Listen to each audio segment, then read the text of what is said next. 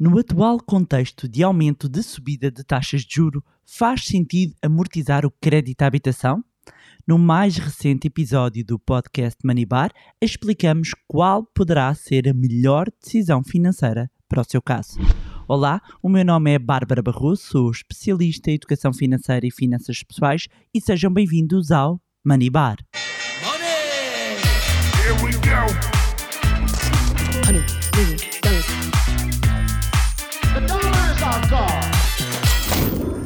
Olá, meus amigos, como é que vocês estão? Espero que estejam todos bem e de boa saúde, pois hoje trago-vos um tema sobre o qual tenho recebido muitas perguntas, muitas dúvidas, sobretudo no atual contexto em que estamos a atravessar de subidas de taxas de juro e inflação elevada.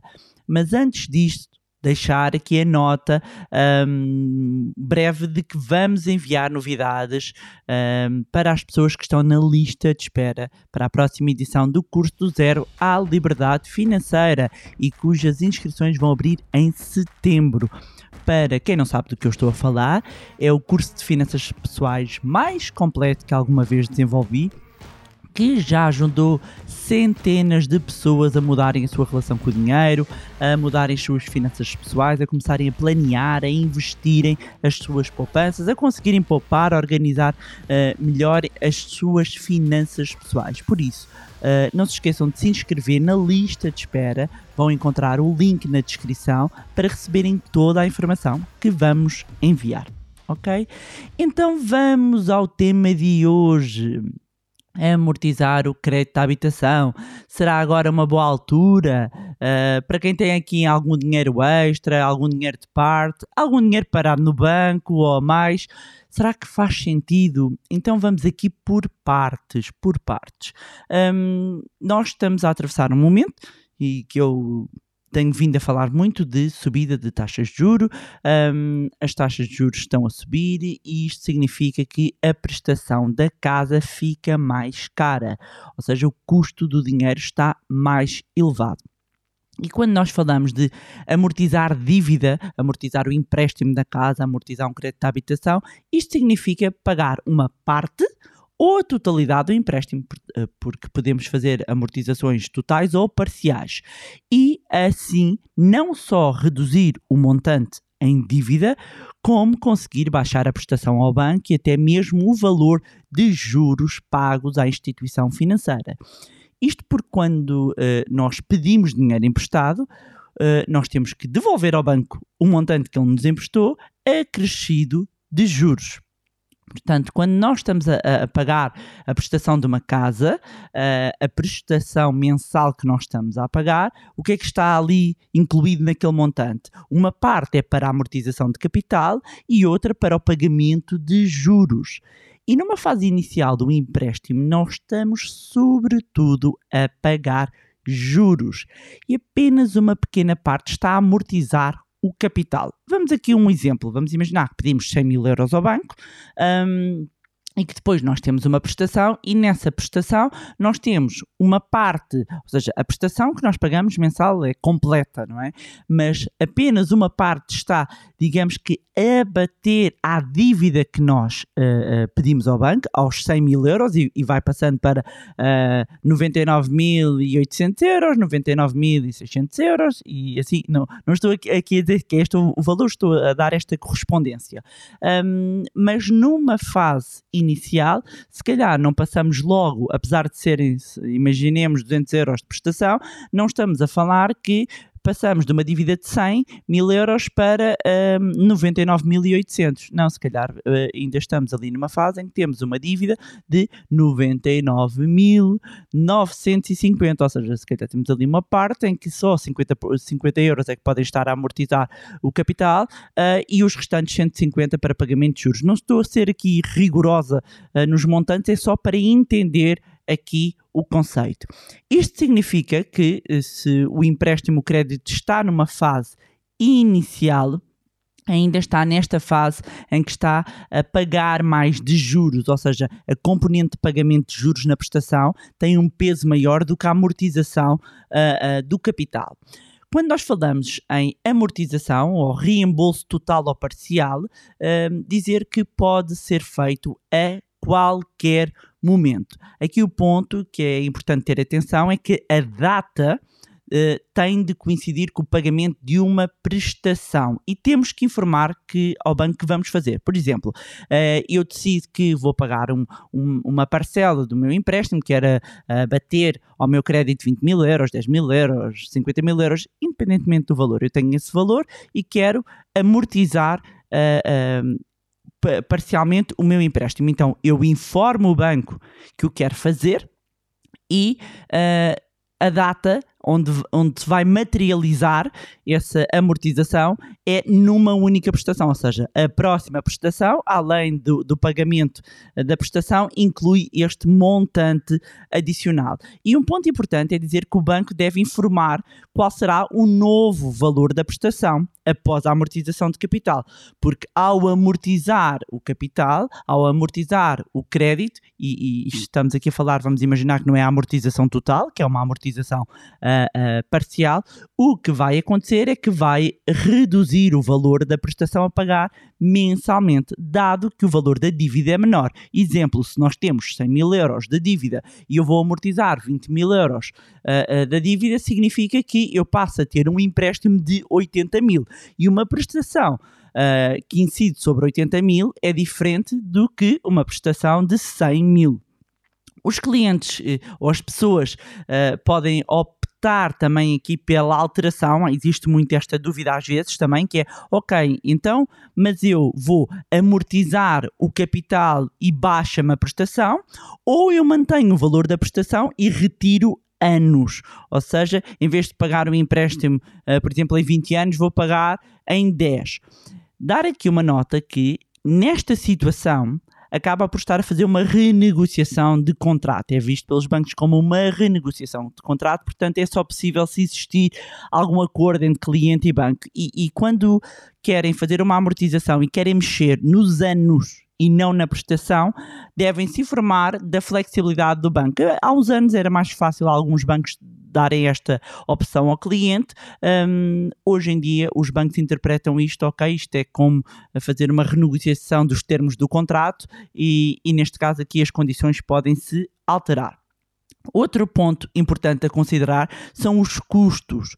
Quando nós vamos fazer uma amortização do empréstimo uh, da casa, tem de pagar ao banco uma comissão de reembolso, a não ser que uh, o contrato preveja aqui algum tipo de isenção. E estes limites uh, máximos, existem limites, existem tetos para as comissões a cobrar no crédito à habitação e estes limites estão definidos por lei.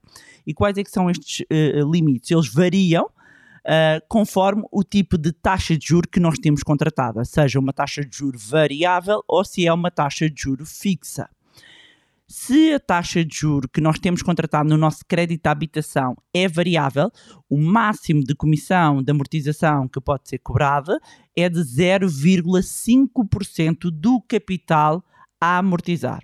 Ou seja, eu há pouco estava a dar um exemplo, tenho 100, 100 mil euros de empréstimo, vou amortizar 20 mil, os 0, e, e se eu tenho um crédito à habitação com taxa variável, os 0,5% uh, uh, vão incidir sobre os 20 mil, porque eu, no fundo, estou a pegar nos 20 mil e vou amortizar aos 100 mil.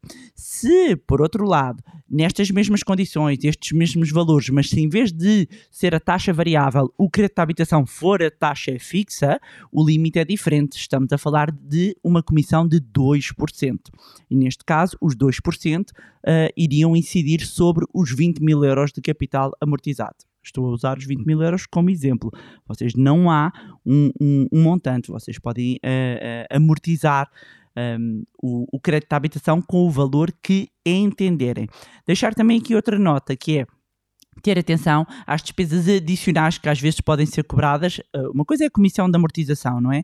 Outra coisa são outras despesas, comissões processuais, às vezes notários, conforme seja uma amortização total ou parcial, portanto, informarem-se dos custos uh, uh, que o vosso banco, porque isto varia de instituição para instituição, estes adicionais, atenção, porque os limites por lei estão definidos por lei. Okay? Estes 0,5 de comissão de, de, de amortização antecipada uh, para taxa variável e 2% para taxa fixa estão definidos por lei. e quanto é que eu posso, no fundo, conseguir poupar por amortizar um crédito de habitação. É? Usando aqui a expressão do the math, é fazer as contas. Um, uma vez que depende do montante que ainda tem em dívida, depende do valor que vai utilizar para a amortização, não é? Do tipo de taxa de juros, já percebeu? Portanto, antes de decidir e tomar esta decisão de fazer uma amortização, um reembolso antecipado, uh, é fazer as contas uh, e perceber o quanto é que isto vai significar de descida de prestação, um, se, se, compensa o montante que está a amortizar ou se mais vale juntar, ou seja, eu costumo usar esta expressão que é fazer bolinho uh, e, e, se calhar fazer uma amortização em vez de, de, de ser agora esperar mais seis meses, um ano, o que for, o que fizer uh, sentido para vocês, porque vocês conseguem ter ali mais um, um montante significativo, uh, mas só fazendo as contas. Tem de fazer as contas. Se tivéssemos que enumerar aqui um conjunto de vantagens e desvantagens para a amortização antecipada de crédito, no campo das vantagens, o que é que nós, nós temos? Primeiro de tudo, temos um menor nível de endividamento, porque se eu tenho uma dívida e, isto aplica-se quer seja a amortização, nós estamos aqui a centrar no crédito de habitação, mas se fosse outro, uh, outro empréstimo, um, ehm, o facto de eu abater a dívida, amortizar a dívida, eu estou a reduzir o peso do endividamento uh, na minha vida. E isto enlinka com a vantagem, uh, com a segunda vantagem, que é a redução da taxa de esforço. Portanto, a taxa de esforço corresponde ao peso que a soma de todas as prestações de, de créditos, eh, todas as prestações que temos no nosso, no nosso rendimento, e portanto, se eu tenho uma menor prestação, se a prestação se reduz, significa que a minha taxa de esforço também alivia.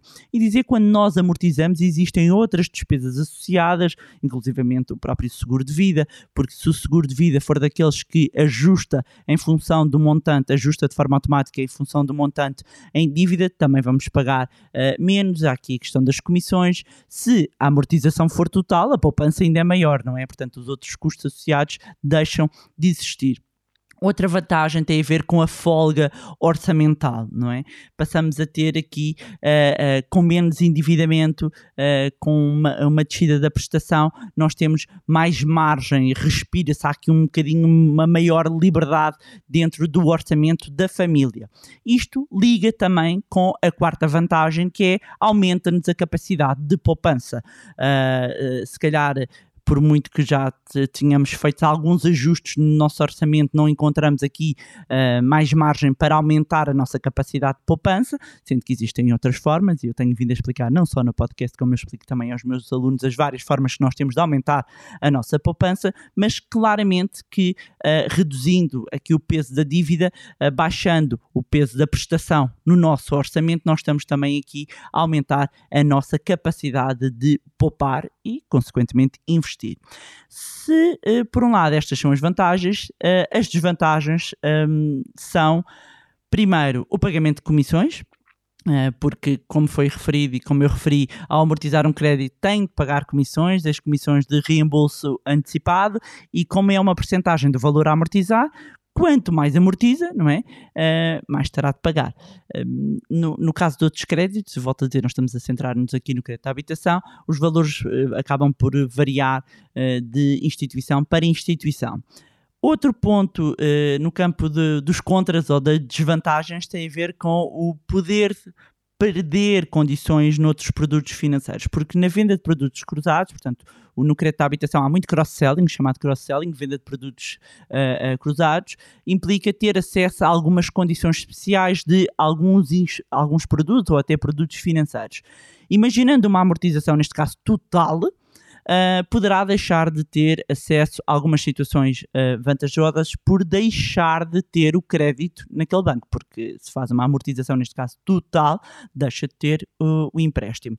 Depois, outro, outra desvantagem que pode ocorrer, sobretudo para quem tenha um empréstimo anterior a 31 de dezembro de 2011 Uh, e, e, os empréstimos uh, contraídos até essa data ainda tinham e ainda têm direito à dedução dos benefícios fiscais para efeitos de IRS de 15% dos juros a pagar uh, com a dedução do limite até 296 e se amortizar totalmente deixa de ter esse benefício. E por fim, uh, a última desvantagem uh, pode estar relacionada aqui com o custo de oportunidade noutros investimentos, ou seja, a possibilidade que deixamos de ter de colocar dinheiro, por exemplo, em investimentos que possam render mais do que o custo da amortização, e se nós estamos a canalizar este dinheiro para a amortização, não estamos a aproveitar do outro lado. Estes são os prós e contras. E esta hora, mas Bárbara, já percebiste tudo? Mas compensa ou não compensa? O que é que eu faço? Concluindo e respondendo aqui ao tema. Primeiro ponto, se já tem fundo de emergência, e este é, é, muito importante. Se não tem fundo de emergência, a primeira coisa que vai fazer é constituir o seu fundo de emergência com esse dinheiro extra que está na dúvida se ou esse dinheiro parado se amortiza ou se não amortiza. Então, para isso, temos fundo de emergência em primeiro lugar. Uh, se não prevê necessitar de dinheiro a curto prazo para, para, para algo, optar pela amortização de alguns créditos pode ser muito benéfica e pode ser muito benéfica, uh, sobretudo neste cenário atual, porque nós temos o quê? Nós estamos aqui perante um momento de incerteza, uh, um cenário de possível recessão, nós temos subida de juros e temos uma inflação elevada. Temos uma inflação elevada, daí que há pouco o, a desvantagem que eu falava em termos de custo de oportunidade, a questão é uh, com inflações, com uma inflação acima de 8%, Uh, uh, onde é que eu vou eh, colocar o meu dinheiro para conseguir uma rentabilidade que supere o valor da inflação. Posso conseguir, mas tenho que tomar muito risco. Um, e, e, perante este cenário um, e perante esta incerteza, então, uh, reduzir o nível de endividamento para muitas famílias, e obviamente que nada é uma verdade absoluta, mas perante este cenário, para muita gente, pode efetivamente ser mais vantajoso, deixando a, a nota que acaba sempre por ter também aqui, imaginando que canaliza esse montante para a amortização, vai reduzir, está-se a antecipar aqui ao, ao, momento de subida de taxas de juro, um, está a reduzir o peso do endividamento e convém depois poupar essa diferença, poupar e investir. E, mas tem sempre aqui de margem o refinanciamento através da hipoteca. Uh, e este depois é, é outro assunto e este é, é, é, é outra, outro tema e é uma estratégia, olha, uma estratégia, por exemplo, que vai ser muito abordada também no curso Zero à Liberdade Financeira, uh, como eu tinha dito, esta nova edição vai ter novidades um, e por isso já sabem, se querem, uh, inscrevam-se na lista de espera no link que está na descrição para receberem todas as informações.